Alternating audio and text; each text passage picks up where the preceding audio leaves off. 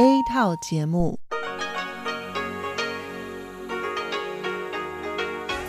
ที่นี่สถานีวิทยุเรดิโอไต้หวันอินเตอร์เนชันแนล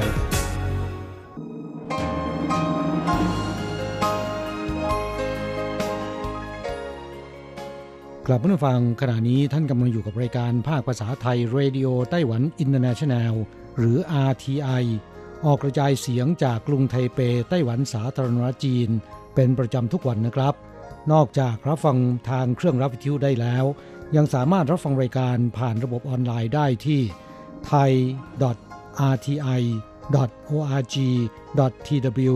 หรือที่ RTI Fanpage นะครับ ขอเชิญติดตามรับฟังรายการของเราได้ ตั้งแต่บัดนี้เป็นต้นไป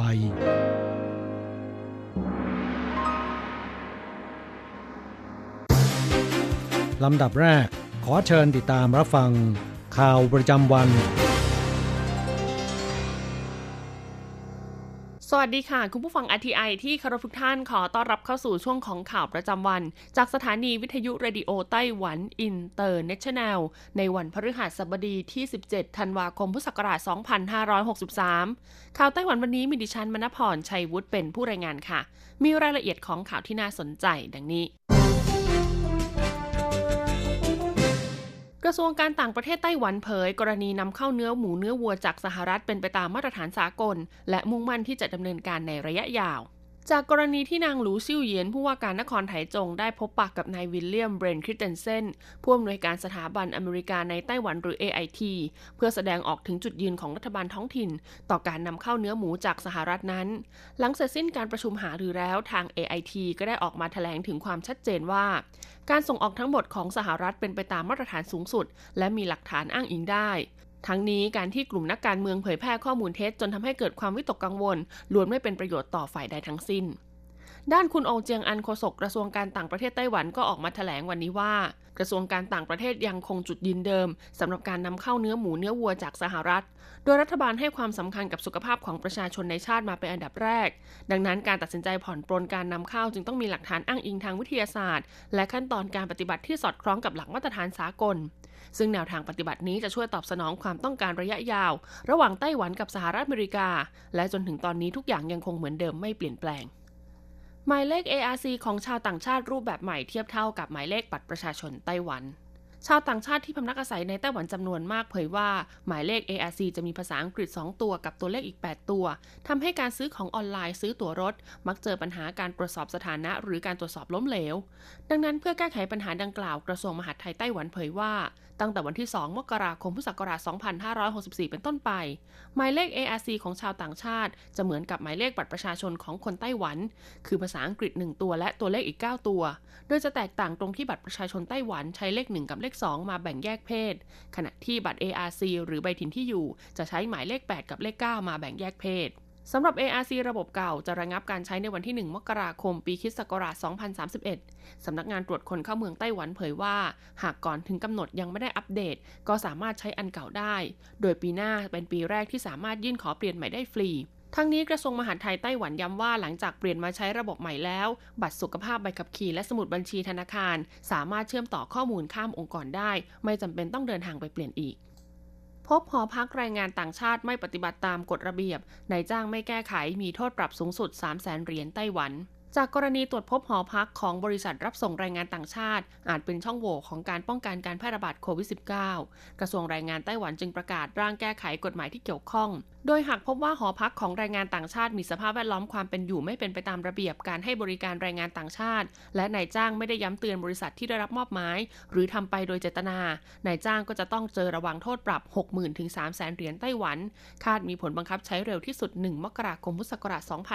2564 กระทรวงแรงงานไต้หวันเผยว่าตามกฎหมายการจ้างงานและกฎหมายอื่น ๆ ที่เกี่ยวข้อง บริษัทจัดหางานซึ่งได้รับมอบหมายจากนายจ้าง หรือการที่นายจ้างแต่งตั้งผู้รับผิดชอบ ให้เข้ามาดูแลจัดการชีวิตความเป็นอยู่ของแรงงานต่างชาติ ล้วนมีความเกี่ยวข้องกับกฎหมายการจ้างงาน ดังนั้นหากบริษัทจัดหางานมอบหมายให้บริษัทรับส่งแรงงานต่างชาติไปจัดการต่ออีกที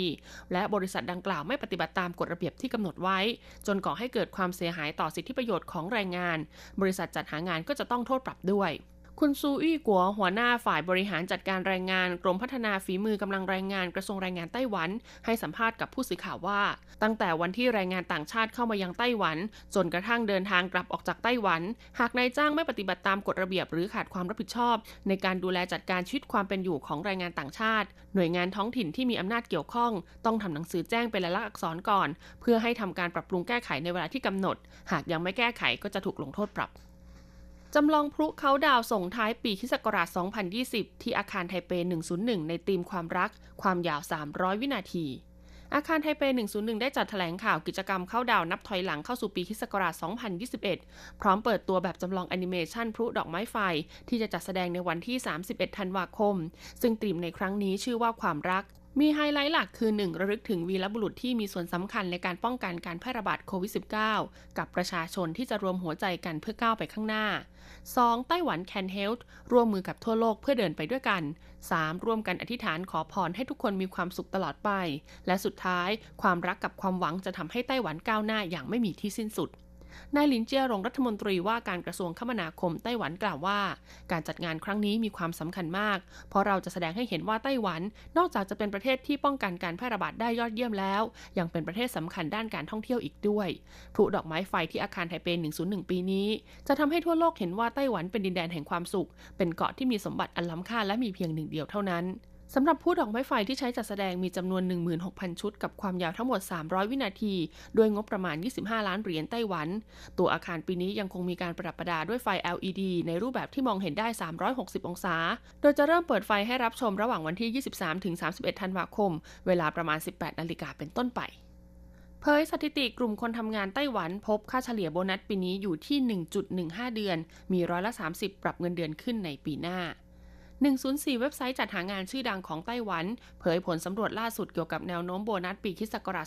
2020 และการปรับเงินเดือนในปีคิศกราช2021 พบว่า 92.2%ของผู้ประกอบการ มีการแจกโบนัสประจำปีที่ศักราช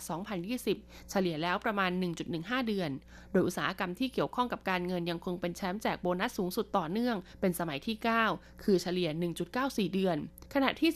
11.4%ของอุตสาหกรรมโรงแรมและบริการด้านการท่องเที่ยว ที่ได้รับผลกระทบจากสถานการณ์โควิด -19 ไม่มีการแจกโบนัส นอกจากนี้ยังมีการสำรวจเงินเดือนรวมโบนัสตลอดทั้งปี ประจำปีคศ2020 พบว่ามีค่าเฉลี่ยอยู่ที่ 641,000 เหรียญไต้หวัน โดย 3 อุตสาหกรรมที่ทำสถิติสูงสุด ประกอบด้วย 1 อุตสาหกรรมเซมิคอนดักเตอร์ 959,000 เหรียญไต้หวัน 2 อุตสาหกรรมที่เกี่ยวข้องกับการเงินและที่ปรึกษาด้านการลงทุน 832,000 เหรียญไต้หวัน และ 3 อุตสาหกรรมการสื่อสารและโทรคมนาคม 816,000 เหรียญไต้หวัน ขณะที่ผลสำรวจการปรับเพิ่มเงินเดือนในปีคศ2021 พบว่ามีผู้ประกอบการร้อยละ36.3 ปรับเงินเดือนเพิ่มขึ้นในปีหน้า เฉลี่ยแล้วประมาณ 3.4%หรือประมาณ 1,344 เหรียญไต้หวันต่อเดือน ทำสถิติต่ำสุดในรอบ 7 ปี ซึ่งเมื่อเทียบกับปีคศ2020 ลดลงเฉลี่ย 174 เหรียญไต้หวัน โดย 50%ของอุตสาหกรรมซอฟต์แวร์และอินเทอร์เน็ต ยังคงครองแชมป์ปรับเพิ่มเงินเดือนสูงสุดติดต่อกันเป็นสมัยที่ 4 คือประมาณ 4.5% ด้านเว็บไซต์ 104 วิเคราะห์ว่าสถานการณ์แพร่ระบาดโควิด -19 ส่งผลกระทบกับทุกภาคส่วนในปีนี้ อุตสาหกรรมการผลิตมีจุดอ่อนจุดแข็งแตกต่างกันไป อุตสาหกรรมการสื่อสารและโทรคมนาคมยังมีความแข็งแกร่งต่อเนื่อง ขณะที่อุตสาหกรรมโรงแรมและบริการด้านการท่องเที่ยว ได้รับความเสียหายมากที่สุดการไฟฟ้าเผยคนไต้หวันมีพฤติกรรมช่วยประหยัดไฟเพิ่มขึ้น ทั้งปีนี้ลดการใช้ไฟฟ้าได้ถึง 1,200 ล้านหน่วย ส่งเสริมการประหยัดพลังงานผ่านวิธีการสื่อสารที่หลากหลายของการไฟฟ้าไต้หวัน เริ่มเห็นผลเป็นรูปธรรมมากขึ้น โดยช่วงบ่ายวันที่ 16 ธันวาคม การไฟฟ้าไต้หวันได้จัดพิธีมอบรางวัลหนังสั้นเชิงสร้างสารรค์เกี่ยวกับการประหยัดพลังงาน พร้อมแถลงว่าตลอดปีคศ2020 ไต้หวันมีปริมาณการใช้ไฟฟ้าลดลงถึง 1,200 ล้านหน่วย ซึ่งเทียบเท่ากับปริมาณการใช้ไฟฟ้าของ 300,000 ครัวเรือนเลยทีเดียว การไฟฟ้าไต้หวันกล่าวว่าเราส่งเสริมการประหยัดพลังงานผ่านช่องทางการสื่อสารที่หลากหลายมาตั้งแต่ปีคศ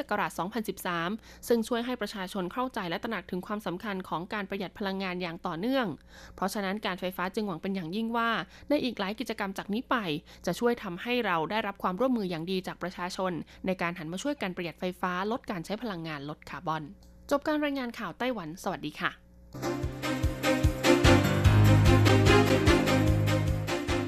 ต่อไปขอเชิญฟังข่าวต่างประเทศและข่าวจากเมืองไทยค่ะ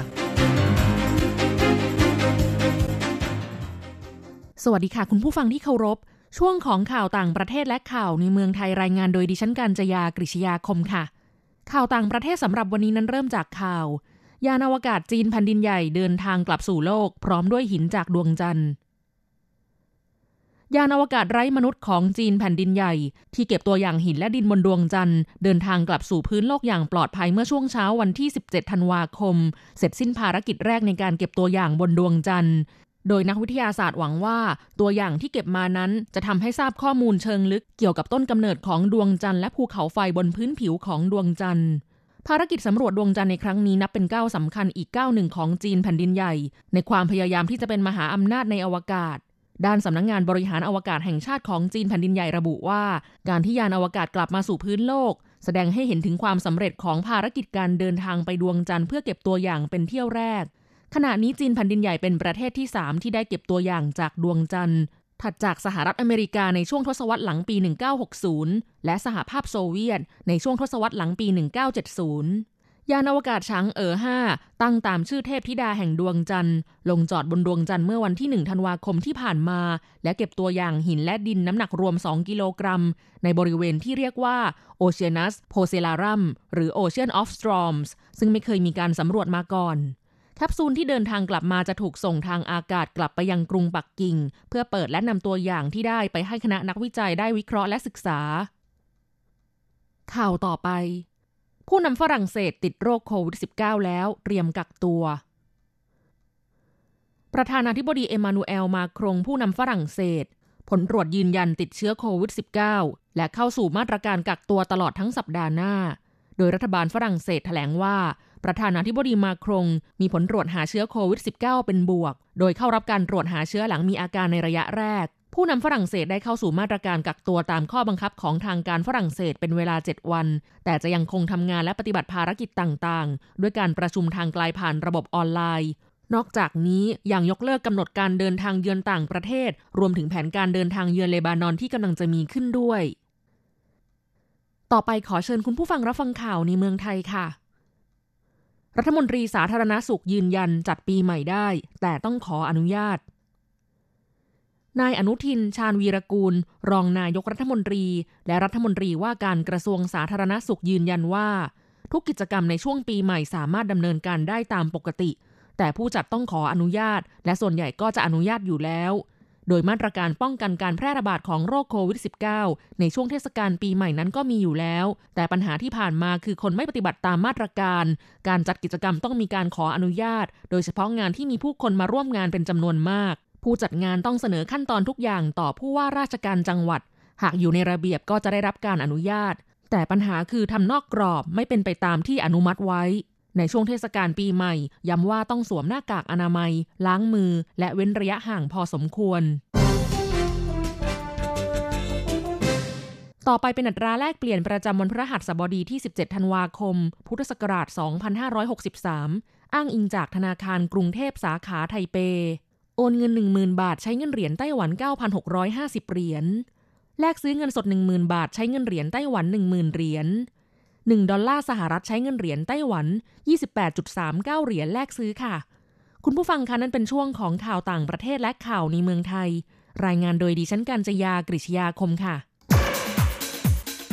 ข่าวดีสำหรับบุตรหลานชาวจีนพ้นทะเลที่ต้องการมาศึกษาต่อหลักสูตรอาชีวศึกษาในไต้หวัน โดยมีทุนการศึกษาจากโครงการความร่วมมือ ภาคอุตสาหกรรมกับภาควิชาการ ในหลักสูตรอาชีวศึกษาสำหรับนักศึกษาชาวจีนพ้นทะเล ของคณะกรรมการกิจการชาวจีนพ้นทะเล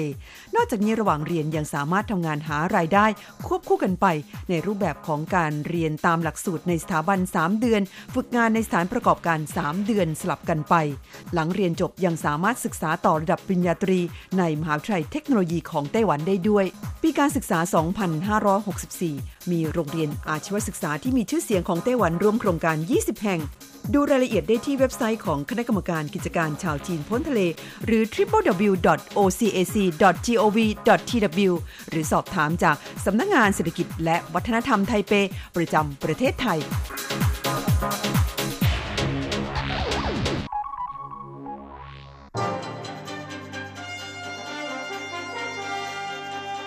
ท่าน านกำลังรับฟังรายการภาคภาษาไทยเรดิโอไต้หวันอินเตอร์เนชันแนลหรือ RTI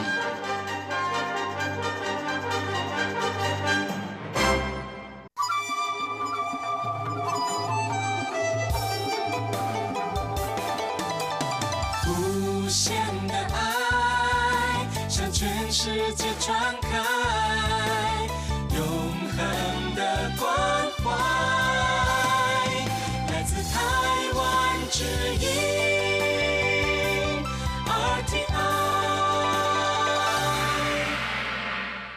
ครับคุณครับขณะนี้คุณกำลังติดตามรับฟังรายการภาคภาษาไทยจากสถานีวิทยุ RTI ซึ่งส่งกระจายเสียงจากกรุงไทเป ไต้หวันสาธารณรัฐจีนอยู่นะครับ และต่อไปนั้นขอเชิญคุณผู้ฟัง ติดตามรับฟังชีพประจรเศรษฐกิจ จากการจัดเสนอของกฤษณัยสายประพาส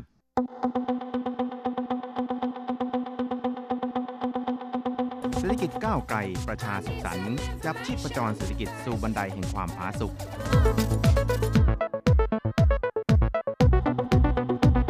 ร่วมจับชีพประจรเศรษฐกิจกับกฤษณัยสายประพาส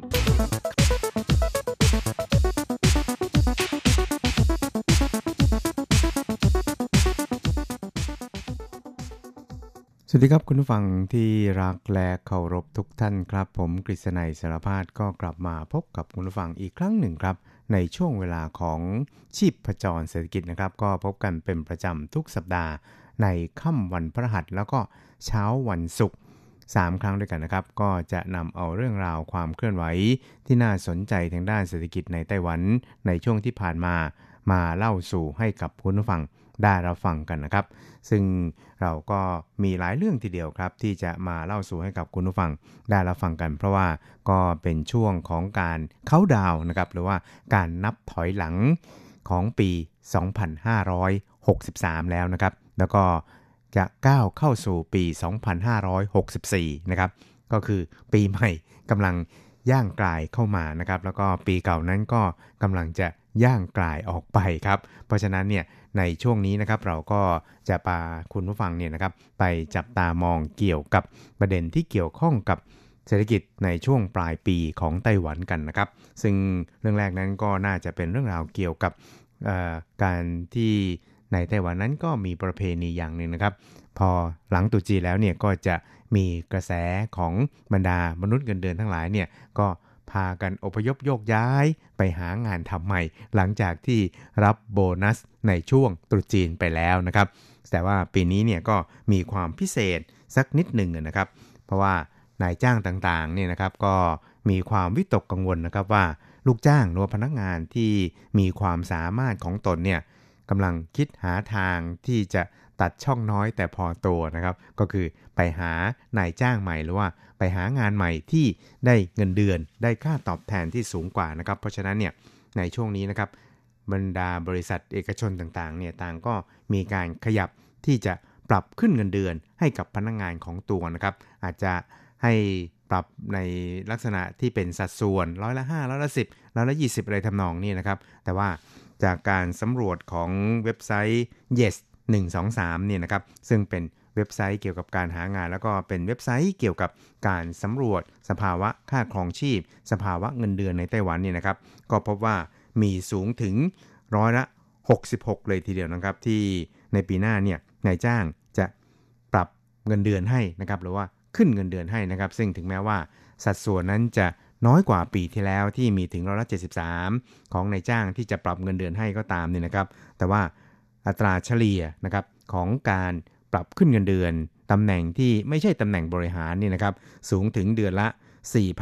4,855 เหรียญไต้หวันนะครับในขณะที่ตำแหน่งที่เกี่ยวข้องกับตำแหน่งบริหารเนี่ยนะครับก็จะมีการปรับเพิ่มขึ้นเนี่ยนะครับมากกว่าตำแหน่งที่ไม่ใช่ตำแหน่งบริหารเนี่ยถึงประมาณเท่าตัวเลยทีเดียวนะครับ ก็คือประมาณ 8,500 เหรียญไต้หวันนะครับ เพราะฉะนั้นเนี่ยก็จะเห็นได้ว่าการสำรวจนี้นะครับ พบว่านายจ้างเนี่ยก็รู้สึกว่าจะต้องง้อพนักงานของตัวเองเนี่ยค่อนข้างมากเลยทีเดียวนะครับ และอีกประการหนึ่งนั้นก็คือเราจะเห็นได้ว่ามีภาคธุรกิจนี่ยครับประมาณ 85%นี่นะครับก็จะใช้วิธีการนอกจากการขึ้นเงินเดือนแล้วนี่นะครับ ก็อาจจะเป็นการจ่ายโบนัสนะครับหรือว่าเป็นเงินปันผลปลายปีให้กับบรรดาพนักงานของตนเพื่อที่จะดึงให้พนักงานของตนเนี่ยทำงานกับตัวเองต่อไปนะครับ อย่างเช่น บริษัทยักษ์ใหญ่อย่างไม่ว่าจะเป็น TSMC นะครับหรือว่าเป็นบริษัท UMC ที่เป็นเรียกว่าบริษัทยักษ์ใหญ่ทางด้านอิเล็กทรอนิกส์ของไต้หวันและก็ระดับโลกครับก็จะใช้วิธีการที่ให้เงินปันผลนะครับแล้วก็มีการปันหุ้นของบริษัทให้ด้วยนะครับ ซึ่งบางคนเนี่ยถ้าหากว่าได้ไปประมาณสิบใบนะครับใบหนึ่งเนี่ยก็ตกประมาณ4 0 0แสนกว่าเนี่ยก็ ตกไปแล้ว 4 5 ล้านแล้วนะครับ บางคนเนี่ยก็อาจจะได้มากกว่านั้น โดยเฉพาะอย่างยิ่งในแง่ของอผู้บริหารระดับสูงเนี่ยก็จะได้รับปันผลในส่วนของการปันหุ้นเนี่ยค่อนข้างสูงมากเลยทีเดียวนะครับ ซึ่งในส่วนนี้นี่นะครับ ก็ถือได้ว่าเป็นนิมิตหมายอันดีนะครับที่ทำให้ลูกจ้างนี่นะครับก็อาจจะทำงานอยู่ที่เดิมต่อไปนะครับ เพราะว่าอาจจะไม่อยากเสี่ยงที่จะไป กินน้ำบ่อหน้าหรืออะไรทำนองนี้นะครับ ครับสำหรับการสำรวจนี้นะครับ คุณหยางจงปินนะครับในฐานะโฆษกของเว็บไซต์ yes 123เนี่ยนะครับ ก็ได้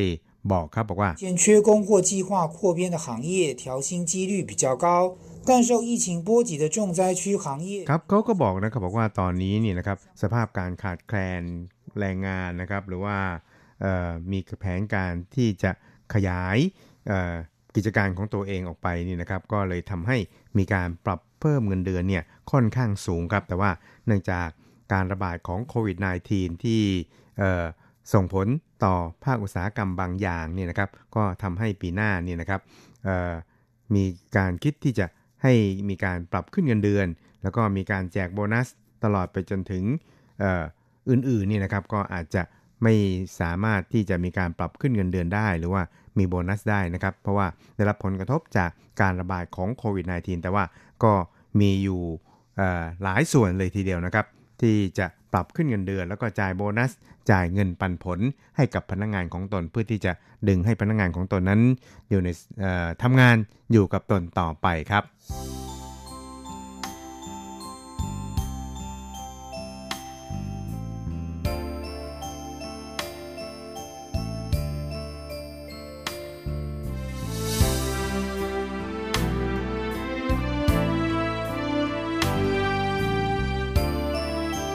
ครับอีกเรื่องครับเราไปดูเกี่ยวกับบริษัทคาฟูนะครับซึ่งก็ถือว่าเป็น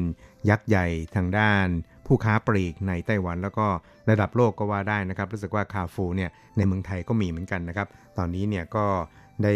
ขอซื้อกิจการของอผู้ค้ารายย่อยนะครับ ก็คือผู้ค้าปลีกอีกรายหนึ่ง ซึ่งก็ถือว่าเป็นผู้ค้าที่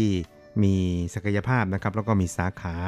จำนวนไม่น้อยเลยทีเดียวนะครับ ที่จะเข้าไป take over นะครับ นั่นก็คือซูเปอร์มาร์เก็ตที่เรียกว่าซูเปอร์มาร์เก็ต Wellcome ในไต้หวันนะครับคุณผู้ฟังที่เคยมาไต้หวันนะครับ หรือว่าเคยมาเที่ยวไต้หวันเนี่ยก็อาจจะรู้จักซูเปอร์มาร์เก็ตแห่งนี้เป็นอย่างดีนะครับ ก็มีสาขาเนี่ยค่อนข้างมากพอสมควรเลยทีเดียวนะครับ ตอนนี้คาฟูก็ได้เข้าไป take over แล้วนะครับ โดยทางคณะกรรมการรักษาความเป็นธรรมทางการค้าของไต้หวันนั้น ก็ได้อนุมัติแผนการ เข้าเทคโอเวอร์ดังกล่าวแล้วนะครับ แต่ว่าก็มีอยู่ 4 เงื่อนไขด้วยกันนะครับ ซึ่งก็เป็นเงื่อนไขที่ต้องการจะคุ้มครองผู้บริโภคนะครับ ไม่ให้การค้าปลีกนั้นมีการผูกขาด แล้วก็ไม่เป็นผลดีต่อการพัฒนาทางด้านเศรษฐกิจ แล้วก็การคุ้มครองผลประโยชน์ของผู้บริโภคนะครับครับแล้วก็การที่คณะกรรมการรักษาความเป็นธรรมทางการค้าของไต้หวันนั้นได้มีการตั้งเงื่อนไขเอาไว้ 4 ประการนี่นะครับ ก็สืบเนื่องมาจากว่าคาฟูนั้นมีกลุ่มทุนเพรสเดนต์นะครับซึ่งเป็นยักษ์ใหญ่ผู้ค้าปลีกนะครับอย่างเช่นร้าน7 e เ e ่ e อนะครับแล้วก็อีกหลายร้านเลยทีเดียวนี่นะครับ ก็ถือหุ้นในคาฟูเนี่ยนะครับถึง 40%เพราะฉะนั้นก็เลยจำเป็นจะต้องมีการตั้งเงื่อนไขเอาไว้ 4 ประการ เพราะว่าเกรงว่าจะเป็นการผูกขาด แล้วก็เอาแต่สินค้าของกลุ่มทุนเพรสเดนต์เนี่ยเข้ามาจำหน่ายใน สาขาของตัวเองนะครับก็จะทำให้ผู้ประกอบการอื่นๆเนี่ยนะครับได้รับความไม่ยุติธรรมในแง่ของการจัดจำหน่ายสินค้าของตัวเองนะครับสำหรับเงื่อนไข 4 ประการดังกล่าวเนี่ยนะครับทางคณะกรรมการรักษาความเป็นธรรมทางการค้านั้น ก็ได้ระบุครับบอกว่าประการแรกนั้นก็คือคาฟูกับ President นี่นะครับก็จะต้องมีการทำสัญญาซื้อขายนะครับหรือว่ามีการตกลงกันที่สอดคล้องนะครับ การพิจารณาทางด้านเชิงพาณิชย์ระหว่างกันนะครับ แล้วก็ไม่ควรที่จะต้องให้สิทธิพิเศษกับบริษัทกลุ่มทุนเพรสิดนเป็นการเฉพาะนะครับ ก็คือต้องอมีความเสมอภาคกับบรรดาผู้ประกอบการอื่น ๆ ด้วยส่วนประการที่2เนี่ยนะครับก็จะต้องให้หลักประกันแก่ผลประโยชน์นะครับ สิทธิประโยชน์ของบรรดาผู้ค้ารายย่อยอื่น ๆ นะครับ แล้วก็ในช่วง 3 ปีต่อจากนี้ไปนี่นะครับ คาฟูนั้นก็จะต้องมีการประเมินนะครับแล้วก็มีการให้ความช่วยเหลือกับบรรดาผู้ค้าปลีกรายย่อยอื่นๆเนี่ยนะครับซึ่งมียอดจำหน่ายเนี่ยไม่เกิน 1 ล้านเหรียญไต้หวันในการที่จะจัดบูธนะครับหรือว่าชั้นวางสินค้าเนี่ยเป็นการพิเศษด้วยเพื่อส่งเสริมให้ผู้ค้ารายย่อยนั้น มีโอกาสนำเสนอสินค้าของตนเนี่ยถึงมือผู้บริโภคนะครับและอีกประการหนึ่งนั้นก็คือใน 3 ปีต่อจากนี้ไปเนี่ยนะครับ คาฟูนั้นก็จะต้องไม่ตั้งเงื่อนไขหรือว่าในการคัดเลือกคัดออกบรรดาผู้ค้ารายย่อยอื่น ๆ ที่อาจจะไม่สามารถทำได้ตามเป้าที่ได้วางเอาไว้นะครับ โดย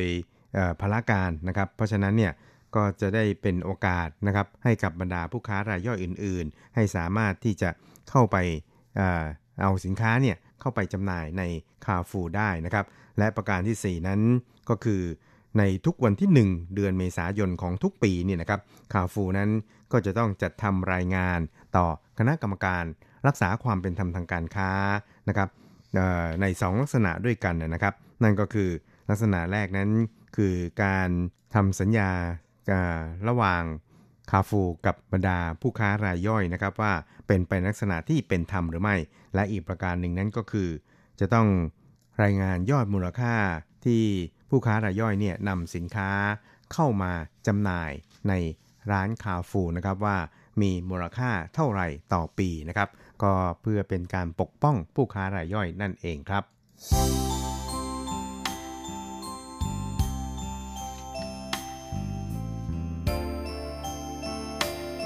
สุดท้ายครับเราไปดูเกี่ยวกับทางด้าน CPI นะครับหรือ ดัชนีสินค้าผู้บริโภคนะครับ ซึ่งในช่วงเดือนพฤศจิกายนที่ผ่านมาเนี่ยก็ปรากฏว่า CPI นั้นมีการขยับตัวเพิ่มขึ้นนะครับ เป็นครั้งแรกหลังจากที่อยู่ในสภาวะติดลบอย่างต่อเนื่องในช่วง 9 เดือนที่ผ่านมาครับ ทั้งนี้เนี่ยนะครับราคาสินค้าที่มีการขยับขึ้นค่อนข้างมากเนี่ยนะครับ ก็เป็นพวกสินค้าพืชผักผลไม้ แล้วก็ ราคาตั๋วโดยสารเครื่องบินที่พุ่งสูงขึ้นอย่างชนิดที่เรียกว่า น่าตกใจเลยทีเดียวนะครับครับแล้วก็ในแง่ของราคาสินค้าที่เป็นพวกพืชผักผลไม้เนี่ยนะครับมีการปรับตัวเพิ่มขึ้นถึง 10กว่าเปอร์เซ็นต์เลยทีเดียวนะครับ ทั้งนี้อาจจะเนื่องจากว่าตัวเลขฐานของปีที่แล้วนั้นค่อนข้างต่ำเพราะว่าเป็นช่วงที่มีพืชผักผลไม้ออกสู่ตลาดค่อนข้างมากนะครับโดยเฉพาะอย่างยิ่งที่เป็นกระเทียมเนี่ยนะครับมีการ ขยับขึ้นถึง 60%นะครับแล้วก็พวกผักกาดขาวเอ่ยนะครับหรือว่าพวกถั่วพวกมะเขือเทศเนี่ยนะครับก็มีการขยับตัวสูงขึ้นประมาณ 40%นะครับนอกจากนี้เนี่ยนะครับราคาบัตรโดยสารเครื่องบิน ซึ่งก็มีเที่ยวบินค่อนข้างจำกัดนี่นะครับก็ทำให้ราคาเนี่ย ขยับตัวสูงขึ้นถึง 21.71%ก็เรียกได้ว่าเป็นการขยับตัวที่สูงที่สุดในรอบ 20 ปีเลยทีเดียวนะครับครับก็อาจจะยกตัวอย่างว่าตัวเครื่องบินเที่ยวเดียวนะครับจากไทเปไปกรุงเทพเนี่ยนะครับของการบินไทยเนี่ยตอนนี้ชั้นประหยัดเนี่ยก็อยู่ที่ถึง 9,000 เหรียญไต้หวันในขณะที่เมื่อก่อนนี้เนี่ยนะครับไปกลับเนี่ยอยู่เพียงแค่หมื่นต้นๆ เท่านั้นเองนะครับหรือประมาณ 8-9,000 ก็ซื้อได้แล้วนะครับแต่ว่าตอนนี้เนี่ยเนื่องจาก ไม่มีเที่ยวบินนะครับ แล้วก็เป็นการให้บริการที่อาจจะเรียกได้ว่าสายการบินเนี่ยต้องใช้ต้นทุนค่อนข้างสูงครับ เพราะว่ามีการจำกัดในเรื่องของปริมาณผู้โดยสาร แล้วก็ปัญหาเรื่องโควิด -19 ด้วยครับ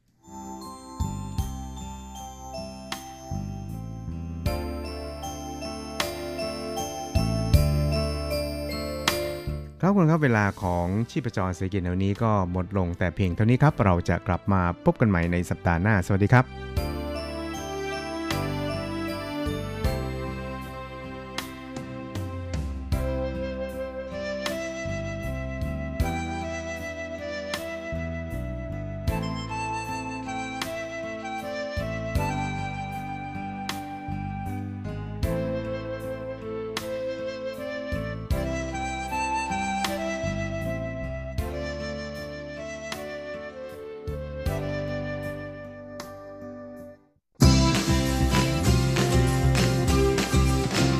ข่าวเด็ดกีฬามัน รู้ลึกฉับไว ไม่ว่าที่ไหนในโลกกว้างกับทีระยางและเจาะลึกกีฬาโลก สวัสดีครับคุณฟังทุกท่านผมธีระยาง พร้อมด้วยเจาะลึกกีฬาโลกประจำสัปดาห์นี้ก็กลับมาพบกับคุณฟังอีกแล้ว เช่นเคยเป็นประจำพร้อมข่าวกีฬาเด็ด ๆ มันๆจากทั่วโลก และสำหรับข่าวแรกของรายการวันนี้ก็มากันที่ข่าวดีของวงการกีฬาไต้หวันกันก่อนครับ เมื่อล่าสุดนั้นทางคณะกรรมการโอลิมปิกสากลนะก็ได้ประกาศรับรองให้สุยสูจิงนะนักยกน้ำหนักหญิงของไต้หวันนะได้เป็นผู้ครองเหรียญทองในกีฬายกน้ำหนักนะในการแข่งขันโอลิมปิก 2012ที่กรุงลอนดอนอย่างเป็นทางการแล้ว นะในรุ่น 53 กิโลกรัมหญิงเรื่องจริงในตอนแรกนั้นสีสูจิงนะฮะเธอคว้าเหรียญเงินมาครองได้สำเร็จนะในการแข่งขันเมื่อปี 2012 อย่างไรก็ดีนะเมื่อปี 2016 ที่ผ่านมาทาง IOC นั้นก็ได้มีการตรวจสอบเรื่องของการใช้สารกระตุ้นนะในนักกีฬานะฮะและก็ปรากฏว่าเจ้าฉางหลิงนะนักกีฬาจากคาซัคสถานนะที่เป็น ผู้คว้าเหรียญทอง ในครั้งนั้นเนี่ยก็ไม่ผ่านการตรวจสารกระตุ้น ตามประกาศของสาพันธ์กีฬายกน้ำหนักสากลนะที่ประกาศในปี 2016 ว่าสุยซูจิงนั้นจะกลายเป็นผู้คว้าเหรียญทองแทนนะโดยจะมีการขยับอันดับขึ้นมาจากที่เธอได้เหรียญเงินนะในขณะที่เหรียญทองของเจ้าสางหลิง นักกีฬาคาซัคสถานนั้นก็จะถูกริบคืน โดยที่ในช่วงต้นสัปดาห์ที่ผ่านมาทาง IOC นั้นก็มีหนังสือแจ้งมายังคณะกรรมการโอลิมปิกแห่ง Chinese Taipei นะก็คือคณะกรรมการโอลิมปิกของไต้หวันนะฮะอย่างเป็นทางการนะว่าสวี่ซูจิ้งนั้นจะถูกเลื่อนอันดับนะให้เป็นนักกีฬาที่คว้าเหรียญทองนะในการแข่งขันกีฬาโอลิมปิกที่กรุงลอนดอนเมื่อปี 2012 และเมื่อรวม เหรียญทองเหรียญใหม่เหรียญนี้เข้ามาด้วยแล้วนะก็ทำให้ในประวัติศาสตร์ การลงแข่งกีฬาโอลิมปิกของทีมชาติไต้หวันนั้นนะในนาม Chinese Taipei เนี่ยก็คว้ามาได้5เหรียญทองด้วยกันแล้ว และจากการที่ในริโอโอลิมปิกปี 2006 นั้นสุยซูจิ้งเธอคว้าเหรียญทองมาได้เหมือนกันนะก็เลยทำให้เธอเป็นนักกีฬาไต้หวันคนแรกเลยนะที่สามารถคว้าเหรียญทองโอลิมปิกได้ถึง 2 เหรียญเลยทีเดียว ดยทางคณะกรรมการโอลิมปิกชนิดไทเปนั้นก็เปิดเผยว่าทาง IOC นะก็ได้เสนอทางเลือกให้สุยซูจิ้งนะฮะสี่หดสี่แนวทางด้วยกัน ในการที่จะรับเหรียญทองนะฮะก็คืออทางเลือกที่ 1 นั้น ก็เชิญสวี่ซูจิ้งให้เดินทางไปที่สำนักงานใหญ่ของ IOC นะที่อยู่ที่สวิตเซอร์แลนด์ เพื่อที่จะทำพิธีรับเหรียญรางวัลขึ้นที่นั่นนะหรือ ทางเลือกที่ 2 ก็คืออให้สวี่ซูจิ้งนั้นไปรับเหรียญรางวัลนะในการแข่งขัน Asian Game หรือ Olympic Game หรือการแข่งขันยกน้ำหนักชิงแชมป์โลก หรือการแข่งขันกีฬาในประเภทในประเทศรายการใดก็ได้นะฮะแล้วก็ให้คณะกรรมการโอลิมปิกชนิดไซเปนั้นจัดพิธีมอบเหรียญรางวัลขึ้นเองเลย แต่ถ้าสุยซูจิ้งเธอเลือกที่จะไปรับเหรียญรางวัลนะในเอเชียนเกม หรือโอลิมปิกเกม หรือกีฬาชิงแชมป์โลกยกน้ำหนักชิงแชมป์โลก หรือการแข่งขันกีฬาในประเทศนั้นจะต้องเสนอแผนให้ทาง IOC พิจารณาก่อนนะในขณะที่ทางคณะกรรมการโอลิมปิกไชนีสไทเปนั้นก็บอกว่าถ้าสุซูจิงเลือกที่จะให้ทางโอลิมปิก ไชนีสไทเปเป็นผู้จัดพิธีมอบเหรียญรางวัลนนั้น ก็มีแนวโน้มสูงทีเดียวที่เหรียญรางวัลจะถูกส่งมา ถึงไต้หวันก่อนสิ้นเดือนมกราคมนะฮะซึ่งก็จะสามารถจัดงานอมอบเหรียญรางวัลได้ต่อไป ส่วนจริง ๆ ในไต้หวันนั้นก็จะมีนโยบายสนับสนุนนักกีฬาที่สร้างชื่อให้กับประเทศนะฮะ โดยการมีเงินกองทุนนะฮะแล้วก็มีเงินรางวัลให้นะฮะซึ่งทางฝ้าของคณะกรรมการโอลิมปิกชนิดเซเปนั้นก็ออกมาบอกเล่านะฮะว่า เดี๋ยวยังไงคงจะต้องรอนะฮะให้มีการรับเหรียญรางวัลอะไรกันเป็นที่เรียบร้อยแล้ว จะมาประกาศให้ทราบกันอีกทีอย่างไรก็ดีในส่วนของทบวงกีฬาของไต้หวันนั้นก็ได้ออกมาพูดถึงเรื่องนี้เหมือนกันนะฮะว่า ถ้าสุซูจิ้งได้เหรียญรางวัลมาแล้วเนี่ยก็ทางทบวงกีฬานั้นก็จะมีการให้เงินรางวัลเพิ่มนะฮะในส่วนที่เป็นส่วนต่างนะโดยจะให้เพิ่มอีกประมาณ 3.6 ล้าน NT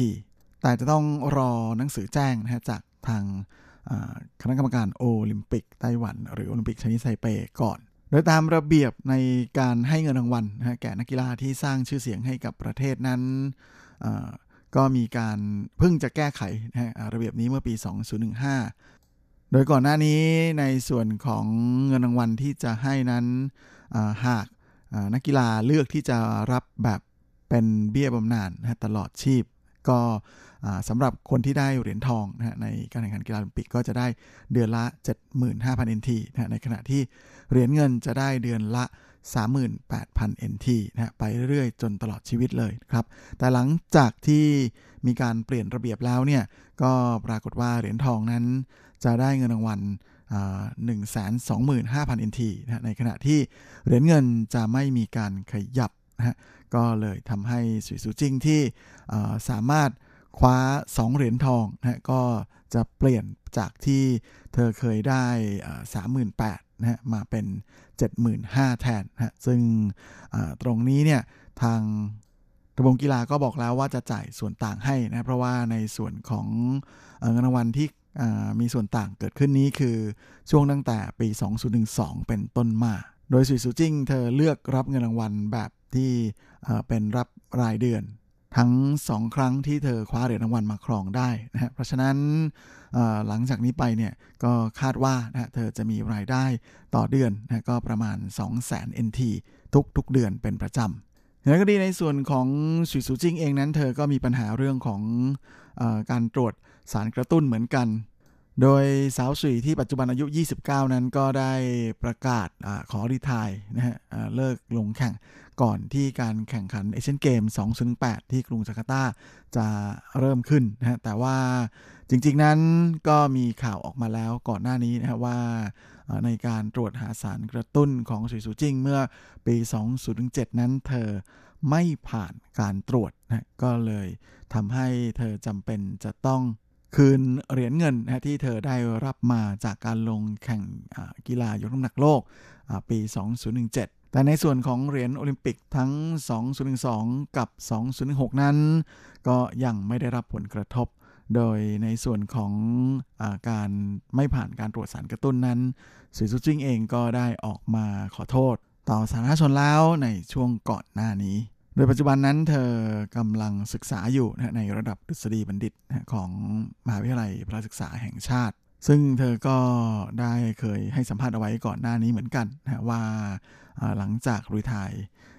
ชีวิตนักกีฬาแล้วเนี่ยเธอก็เตรียมที่จะหันมาทำงานเบื้องหลังนะในการปั้นน้องๆนะเข้าส่งเข้าสู่วงการกีฬาโลกต่อไป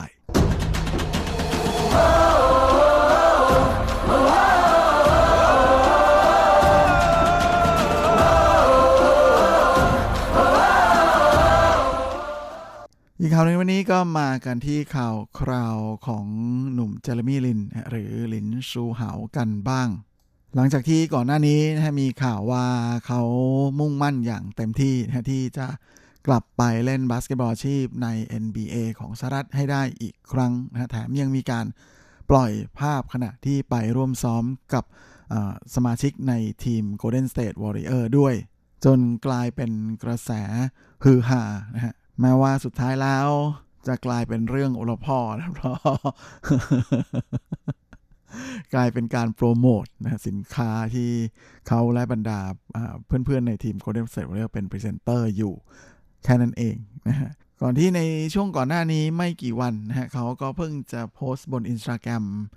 เพื่อที่จะตอบคำถามของแฟนๆ ที่มา ทิ้งข้อความเอาไว้ คอมเมนต์เอาไว้นะฮะบอกว่าในช่วงระยะอันใกล้นี้เขาจะมีข่าวใหญ่จะประกาศทำให้ล่าสุดนะตอนที่เจ้าตัวไปปรากฏตัวในงานโปรโมทรองเท้านะฮะแบรนด์ของตัวเองนั้น ก็โดนถามถึงเรื่องนี้นะฮะเจ้าตัวก็ยอมรับกับบอกกับสื่อมวลชนนะฮะว่าขอบคุณที่ทุกคน เป็นห่วงเป็นใยแล้วก็ติดตามความเคลื่อนไหวของเขาอยู่นะฮะตอนนี้ยังไม่มีอะไรจะพูดนะแต่ถ้าหากมีข่าวอะไรที่แน่แน่นอนแน่ชัดออกมานั้น เขาจะประกาศให้ทุกคนทราบแน่ ๆ โดยเขาให้สัมภาษณ์บนเวทีนะบอกว่าเขาไม่รู้จริง ๆ ตอนนี้แต่ว่าถึงตอนนั้นแล้วเนี่ยจะแบ่งปันข่าวดีนี้กับทุกคน แต่สถานการณ์ปัจจุบันนี้มันค่อนข้างจะซับซ้อน เอาไว้ เมื่อเวลามาถึงนะมีสักวันหนึ่งเขาจะเล่าให้หมดนะว่าเกิดอะไรขึ้นบ้าง แต่ณนะตอนนี้เนี่ยคงพูดอะไรมากไม่ได้ พร้อมนี้หลินซูเฮานะก็ได้ย้ำว่า ทุกวันนี้เขายังคงฟิตซ้อมรักษาสภาพความฟิตของร่างกายอย่างเต็มที่โดยในเวปัวส่วนตัวของเจ้าหนุ่มนะก็ได้โพสต์พูดถึงการฝึกซ้อมด้วยนะว่าช่วงนี้เขากำลังฟิตร่างกายร่วมกับพี่ชาย แล้วก็เทรนเนอร์นะซึ่ง จะช่วยให้เขานั้นได้แข็งแกร่งมากขึ้นนะและก็เขายืนยันว่าสภาพร่างกายของเขานั้นถือได้ว่าเป็นช่วง peak สุดในรอบ 10 ปีที่ผ่านมาเลย ซึ่งไม่ว่าจะอย่างไรนะครับแม้หลินซูเหาในสายตาแฟนๆ บาสชาวไต้หวันแล้วก็ยังถือเป็นโฟกัสสำคัญอยู่เสมอนะฮะจริงๆ ล่าสุดเมื่อช่วงสัปดาห์ที่ผ่านมาทาง Yahoo ไต้หวันก็ได้ประกาศนะฮะสิบบุคคล ที่มีข่าวเยอะที่สุดประจำปีนะฮะที่ที่ได้รับความความสนใจมากที่สุดประจำปี 2020 นั้นลินซูเฮาก็ติดอยู่เหมือนกันนะครับ โดยเขาอยู่ในอันดับ3นะฮะเป็นรองเพียงใต้จืออิง นักแบดสาวมือหนึ่งของโลกชาวไต้หวันนะฮะแล้วก็อันดับหนึ่งนั้นก็เป็นของเลอบรอนเจมส์นักบาส NBA ชื่อดัง อันดับของหลินซูเหานั้นสูงกว่าเมสซี่นะครับเพราะว่าเมสซี่ในไต้หวันนั้นอยู่แค่อันดับ9นะฮะในขณะที่คริสเตียโนโรนัลโด้นั้นไม่ติดสิบอันดับแรก ซึ่งจริง ๆ ก็น่าแปลกใจเหมือนกันนะที่เซียซูเหวยอุตส่าห์จบอันดับหนึ่งของโลกในประเภทหญิงคู่นะครับปีนี้แต่ว่าเธอไม่ติดสิบอันดับแรกเหมือนกันนะในจานจัดอันดับของ Yahoo ในครั้งนี้นะโดยมีนักเทนนิสหญิงเพียงคนเดียวที่ ติดอันดับนะฮะก็คือนาโอมิโอซากะนะฮะสาวญี่ปุ่นเชื้อสายเปอร์โตริโกนะฮะที่เคยขึ้นถึงมือหนึ่งของโลกนะฮะก็อยู่ในอันดับ 7 ส่วนอันดับ 4 ก็เป็นของหวังเหวยจงนะฮะนักบาสไอ้นักเบสบอลไต้หวันครับที่กลับมาเล่นในลีกเบสบอลชีพของไต้หวันใหม่อีกครั้งพร้อมทำสถิติ เป็นผู้เล่นที่มีเงินเดือนสูงที่สุด ส่วนอันดับ 5 ก็เป็นของนักเบสบอลไต้หวันอีกคนหนึ่งนะหลินจือเว่ยที่ปีนี้นะมาผลงานของเขาที่ MLB นั้นดีทีเดียวนะฮะ สามารถเป็น super sub นะเล่นได้ทั้งเป็น catcher เป็นทั้ง pitcher นะฮะเชื่อว่าปีหน้านี้คงจะเป็นปีที่หนุ่มหลินนั้นน่าจะได้โอกาสโชว์ฝีมือแบบเต็มๆนะในทีม Red Sox ด้านอันดับ 6 ก็เป็นของเต๋อเป่าล่านะนัก เบสบอลต่างชาติที่มาเล่นในลีกไต้หวัน ส่วนอันดับ 8 ก็เป็นของนักบาส NBA นะฮะเจียนิส อันเทโทคุมโปโดยอันดับ 10นะก็เป็นของนักเทนนิสชายชื่อดังรุ่นใหม่ มาแรงอย่างโดมินิกธีมชาวออสเตรีย เห็นเห็นดูแล้วก็พอจะรู้นะว่าคนไต้หวันนั้นเขานิยมกีฬาอะไรนะ เพราะเบสบอลกับบาสเกตบอลนั้นเสมอกันที่ 3 ต่อ 3 ในขณะที่เทนนิสมา2นะชาย 1 และหญิง 1 แล้วก็แบดมินตัน1นะฮะและฟุตบอลมา 1 คนแต่ที่มาติดอันดับได้นี่ต้องเป็นเทพระดับเมสซี่เลยทีเดียวนะฮะน่าน้อยใจแทนโรนัลโดจริง ๆ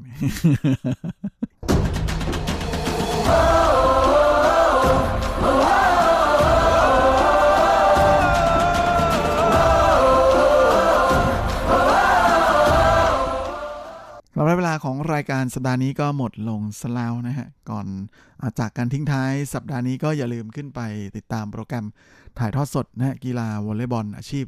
ทั้งชายและหญิงนะ TVL Top Volleyball League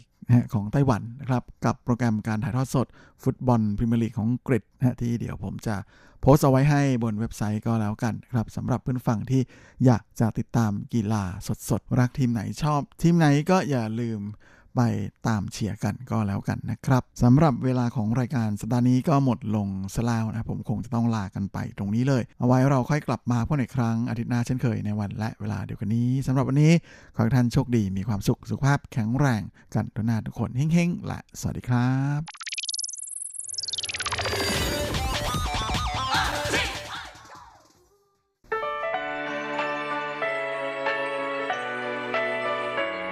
ช่วงเวลาแห่งความอร่อยกับรายการเลาะรั้วครัวไต้หวันมาแล้วครับ เราจะพาคุณเข้าครัวเปิดตำรา หาสูตรเด็ดเคล็ดลับความอร่อย แวะชิม แชะ แชร์อาหารหลากรสหลายสไตล์ในไต้หวัน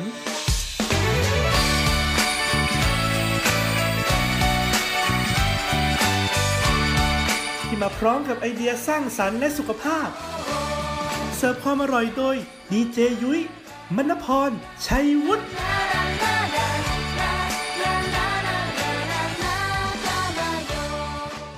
สวัสดีค่ะ คุณผู้ฟัง RTI ที่เคารพทุกท่านขอต้อนรับเข้าสู่รายการเลาะรั้วครัวไต้หวันค่ะ รายการที่จะนำเสนอเรื่องราวของความอร่อยที่เกิดขึ้นในไต้หวันนะคะดำเนินรายการโดยดิฉันดีเจยุ้ยมณพรชัยวุฒิค่ะ สำหรับเรื่องราวความอร่อยของเราในสัปดาห์นี้ค่ะ บอกเลยว่ายังเกี่ยวข้องกับอาหารเกรด B นะคะ หรือว่า B จีเหมยซือนั่นเองค่ะ ไม่ได้หมายความว่าอาหารเกรด B เป็นอาหารที่ไม่ดีนะคุณผู้ฟังคือเป็นอาหารอร่อยนะคะ ในระดับ B คำว่าเกรด B ในที่นี้ก็คือเรื่องราวของสถานที่จำหน่ายราคาจำหน่ายคุณภาพวัตถุดิบนะคะ ไม่ได้อยู่ในเกรดที่แบบว่าพรีเมียม หรือว่าแบบว่าไฮโซโบใหญ่จนเกินไป เราทุกคนสามารถเข้าถึงได้ค่ะ แต่แต่สิ่งที่สำคัญก็คือมีรสชาติอร่อยด้วยนั่นเอง ซึ่งการจัดอันดับนี้นะคะ กรมการท่องเที่ยวไต้หวันเนี่ยเขาก็ไปเอามาจากเว็บไซต์ของคนญี่ปุ่นค่ะ ที่เขามีการจัดอันดับอาหารเกรด B นะคะในประเทศแถบเอเชียที่เขาไปเที่ยวกันมาไงนะแล้วก็พอมาเจอไต้หวันเนี่ยก็เลยมีการนำเอาอาหารเกรด B เนี่ยมาพูดถึงกันนะคะ แล้วก็มีการจัดอันดับอาหารเกรด B ในไต้หวันด้วยนั่นเอง สัปดาห์ที่แล้วหากใครจำได้นะคะ ยุ้ยได้พูดถึงอาหารเกรด B อันดับที่ 11 ถึง 20 ไปเรียบร้อยแล้วนะ ใครที่ฟังไม่ทันนะคะ ก็ไปรับฟังย้อนหลังกันได้บนเว็บไซต์ th.rti.org.tw หรือนะคะจะรับฟังผ่านทางแอปพลิเคชัน RTI ก็ได้นะคะ เพียงแค่เข้าไปที่ Google Store หรือว่า App Store ค่ะ ดาวน์โหลดเลยนะเซิร์ชคำว่า RTI นะคะ ก็จะสามารถคลิกเข้าไปนะคะ ในส่วนของ RTI ภาคภาษาไทย แล้วก็รับฟังข่าวสารรวมถึงรายการต่างๆ ในแต่ละสัปดาห์ได้ด้วยละค่ะ แล้วในสัปดาห์นี้ค่ะ เราก็จะมาพูดถึงอันดับ 1 ถึงอันดับ 10 กันดีกว่านะคะ ไปดูกันเลยค่ะว่าไต้หวันเนี่ยมีอาหารเกรด B อะไรบ้างที่คนญี่ปุ่นบอกว่าอร่อยอร่อย ช่วง เปิดตำรา ความอร่อย สำหรับอันดับที่ 10 ค่ะ ก็คือเมนูที่มีชื่อว่าเอออาเจียนนะคะ หรือว่าเมนูหอยทอดในสไตล์ไต้หวันนั่นเอง ซึ่งร้านที่อร่อยมากๆนะคะ เขาก็โหวตให้เป็นร้านที่มีชื่อว่าเยวียนฮวานเปียนเอออาเจียนค่ะ ในเขตพื้นที่ของกรุงไทเปนั่นเอง ซึ่งร้านนี้นะคะเขาบอกว่าเป็นร้านเก่าแก่ค่ะ ที่ขายแต่เมนูเกี่ยวกับหอยคุณผู้ฟัง โดยเฉพาะหอยนางรมเอามาทำเป็นเมนูต่างๆ และก็ที่ต้องหนีไม่พ้นเลยก็คือเอออาเจียน หรือว่าเมนูหอยนางรมทอดนั่นเองค่ะ หอยทอดของไต้หวันจะต่างจากเมืองไทยนะคะ ในเรื่องของแป้งเนี่ยก็จะต่างกว่าเพราะแป้งเขาเนี่ยจะมีความเหนียวเหนียวหน่อยนะ ลักษณะจะคล้ายกับแป้งสาคูอะคุณผู้ฟังหรือว่าแป้งที่เขาใช้ในการทอดไข่ปลาหมึกบ้านเรา แล้วก็น้ำจิ้มเขาเนี่ยจะมีรสชาติไม่จัดจ้านเท่าของไทยนะคะ จะเป็นน้ำจิ้มออกหวานเป็นซอสสีแดงๆแล้วก็การทอดอหอยทอดของคนไต้หวันเนี่ยก็จะมีการใส่พวกกระหล่ำปลีหรือว่าผักกาดขาวเนี่ยลงไปด้วย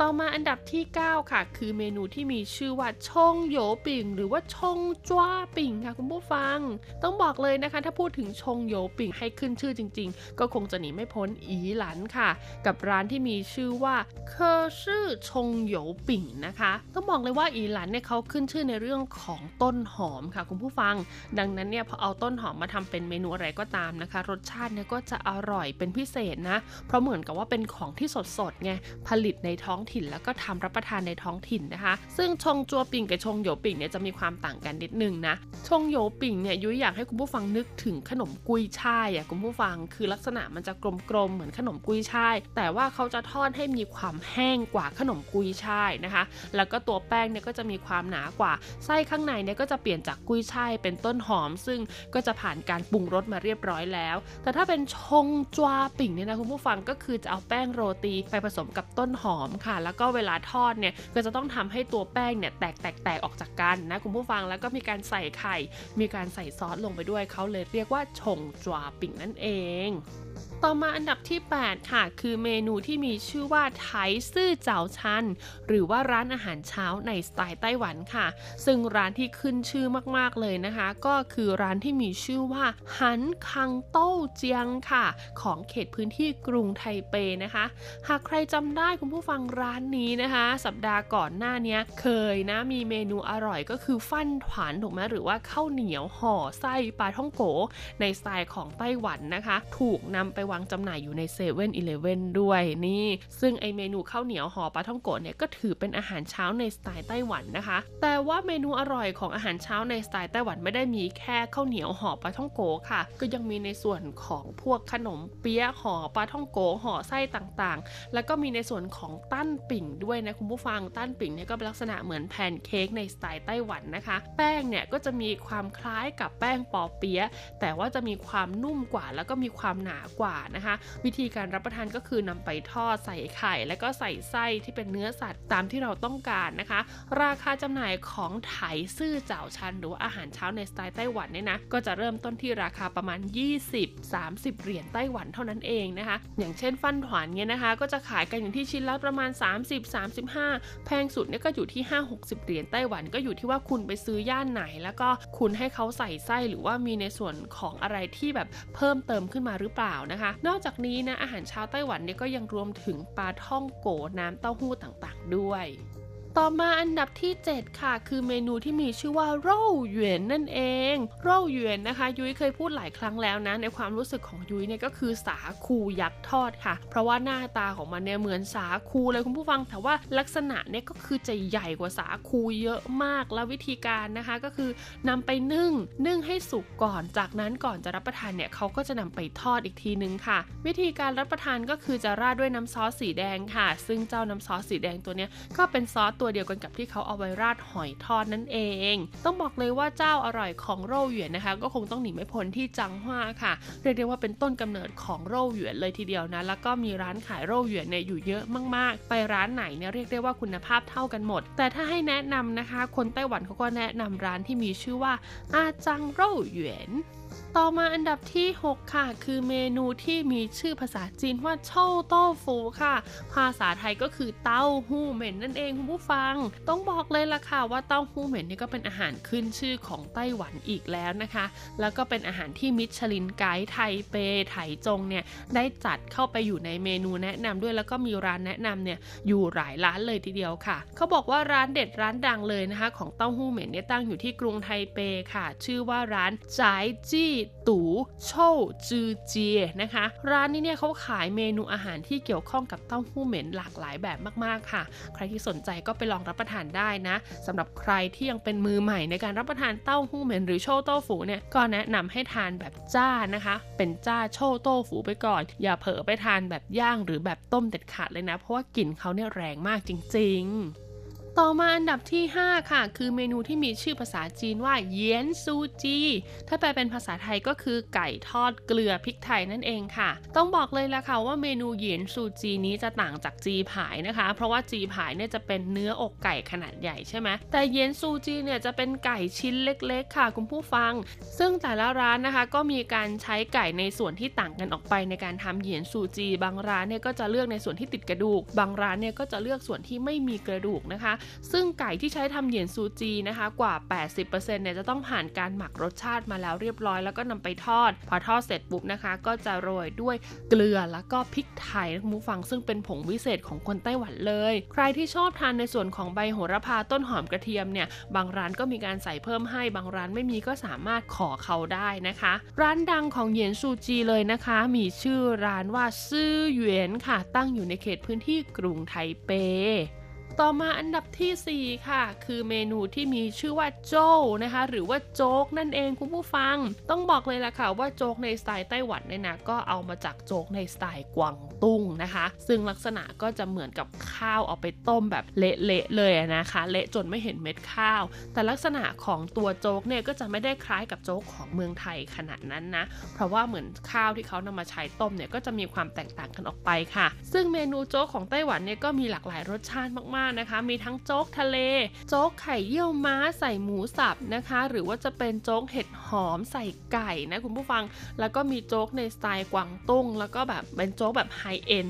ไฮเอ็นก็คือแบบใส่อาหารทะเลเป็นพวกเป่าฮื้อหรืออะไรแบบนี้นะคะ และที่สำคัญเลยค่ะโจ๊กของคนไต้หวันเนี่ยก็จะมีการใส่ไข่ลงไปเลยนะ ไม่ได้มีการตอกแยกออกมาเป็นฟองแบบของเมืองไทยไม่ใช่นะคะ เขาจะใส่แล้วก็ตีให้ไข่แตกลงไปในโจ๊กเลยทีเดียว วิธีการรับประทานค่ะก็จะทานคู่กับปลาท่องโกแล้วก็โรยพริกไทยนิดหน่อยนะคะ เพียงเท่านี้เอง ราคาจำหน่ายโจ๊กในไต้หวันถ้าตามท้องตลาดทั่วไปก็จะถ้วยละ 70-80 เหรียญนนะคะ แต่ถ้าขยับเข้าไปอยู่ในห้างหรือว่าร้านอาหารดังๆหน่อย ก็จะอยู่ที่หลักร้อยต้นๆนะคะ ร้านดังเลยนะผู้ฟังเขาบอกว่าตั้งอยู่ที่นครนิวไทเปค่ะ กับร้านที่มีชื่อว่าเฉาโจลิ่วปี้อู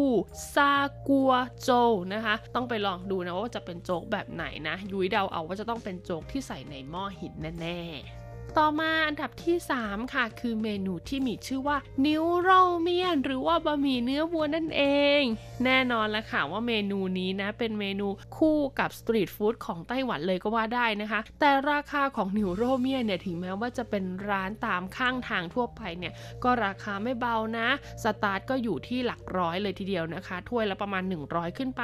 แต่ถ้าเป็น牛肉湯麵ก็คือเป็นในส่วนของน้ำซุปต้มเนื้อวัวกินกับเส้นบะหมี่นะคะ อันเนี้ยก็จะราคาถูกหน่อย อาจจะถ้วยละ 50-60 เหรียญไต้หวัน แต่ถ้าต้องมีเนื้อวัวอยู่ในถ้วยด้วยเนี่ยก็จะอยู่ที่หลักร้อยขึ้นไปนะคะ ร้านดังของ牛肉麵ที่เขาแนะนำนะคะ ก็คือซินเป่ยซื่อนครนิวไทเปค่ะ กับร้านที่มีชื่อว่าฮวางเจียฉวนถงหนิวโรเมียน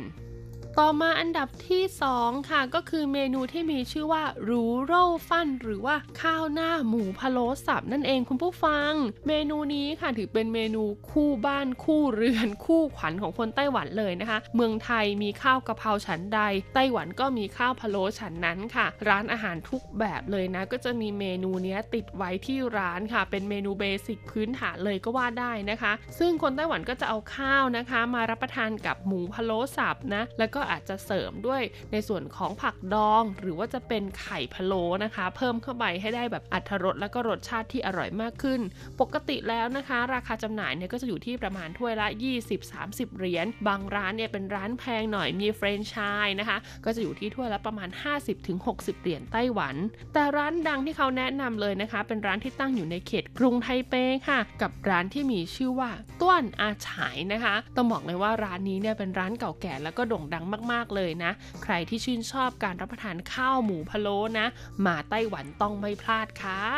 และเมนูอาหารเกรด B ค่ะ ที่ความอร่อยของเขาเนี่ยได้รับผลโหวตเป็นอันดับหนึ่งเลยทีเดียวนะคะ ก็คือเมนูที่มีชื่อว่า จีผายหรือว่าอกไก่ทอดนั่นเอง ต้องบอกเลยค่ะเมนูนี้นะคุณผู้ฟังอร่อยไม่อร่อยไม่รู้ค่ะ แต่ว่าเป็นที่นิยมมากนะคะ แล้วก็ติดผลโหวตแทบจะทุกอย่างเลยนะ คุณผู้ฟังนะ ร้านดังของเขานะคะ ชื่อว่าร้านเทียนสื่อจีผายค่ะ ร้านนี้เนี่ยเป็นแฟรนไชส์มีสาขาอยู่ทั่วไต้หวันเลยทีเดียวนะคะ เนื้อไก่ของเขาเนี่ยจะมีความแตกต่างจากร้านอื่นตรงที่จะมีความนุ่มนะคะ แบบกรอบนอกนุ่มในนะ แล้วก็ตัวเนื้อของเขาเนี่ยก็คือแน่นมากจริง ๆนะคะ ตัวจีผายของเขาเนี่ยก็จะผ่านการหมักก่อนด้วย แล้วก็ตัวแป้งเนี่ยก็ไม่เหมือนใครค่ะเอาเป็นว่าใครที่ชื่นชอบการรับประทานไก่ทอดแบบเป็นแผ่นๆในไต้หวันนะคะ ก็ต้องไปลองรับประทานร้านเทียนสื่อจีผายกันดูนะคะ เป็นยังไงกันบ้างคะกับเรื่องราวของความอร่อยในเมนูอาหารเกรด B ค่ะ B จีเหมยสือนะคะ ที่คนญี่ปุ่นเนี่ยเขาก็ได้ทำการโหวตแล้วก็จัดอันดับมาค่ะ อาหารอร่อยๆเนี่ยไม่จำเป็นว่าจะต้องมีราคาแพงเสมอไปนะคุณผู้ฟัง อย่างอาหารเกรด B นะคะที่เขาจัดอันดับมาเนี่ยก็อร่อยแล้วก็ราคาจับต้องได้อยู่ในหลักสิบทั้งนั้นเลยนะ ถ้าจะแพงหน่อยก็อยู่ที่ว่าคุณน่ะไปซื้อในย่านไหนหรือว่าบริเวณไหนนั่นเอง หากใครนะคะ อยากจะดูว่าเมนูอาหารแต่ละชนิดเนี่ยหน้าตาเป็นยังไง ก็คลิกเข้าไปดูบนเว็บไซต์ของ RTI ได้เลยนะคะสำหรับวันนี้หมดเวลาแล้วพบกันใหม่สัปดาห์หน้า สวัสดีค่ะ ปล่อยใจไปให้มันทำผิด ไม่เคยจะคิดว่ามันจะทำให้เรามีวันสุดท้าย ผิดที่ฉันที่มันไม่รู้ตัว ว่าตัวเองรักเธอเท่าไร และได้ทำร้ายเธอไปอย่างนั้นเรื่องวันนั้นที่ฉันได้ทำพลาดดไป เพราะฉันที่ทำให้เธอเสียใจ ถ้าได้ย้อนกลับไปอีกครั้ง จะไม่ยอมให้เธอจากไป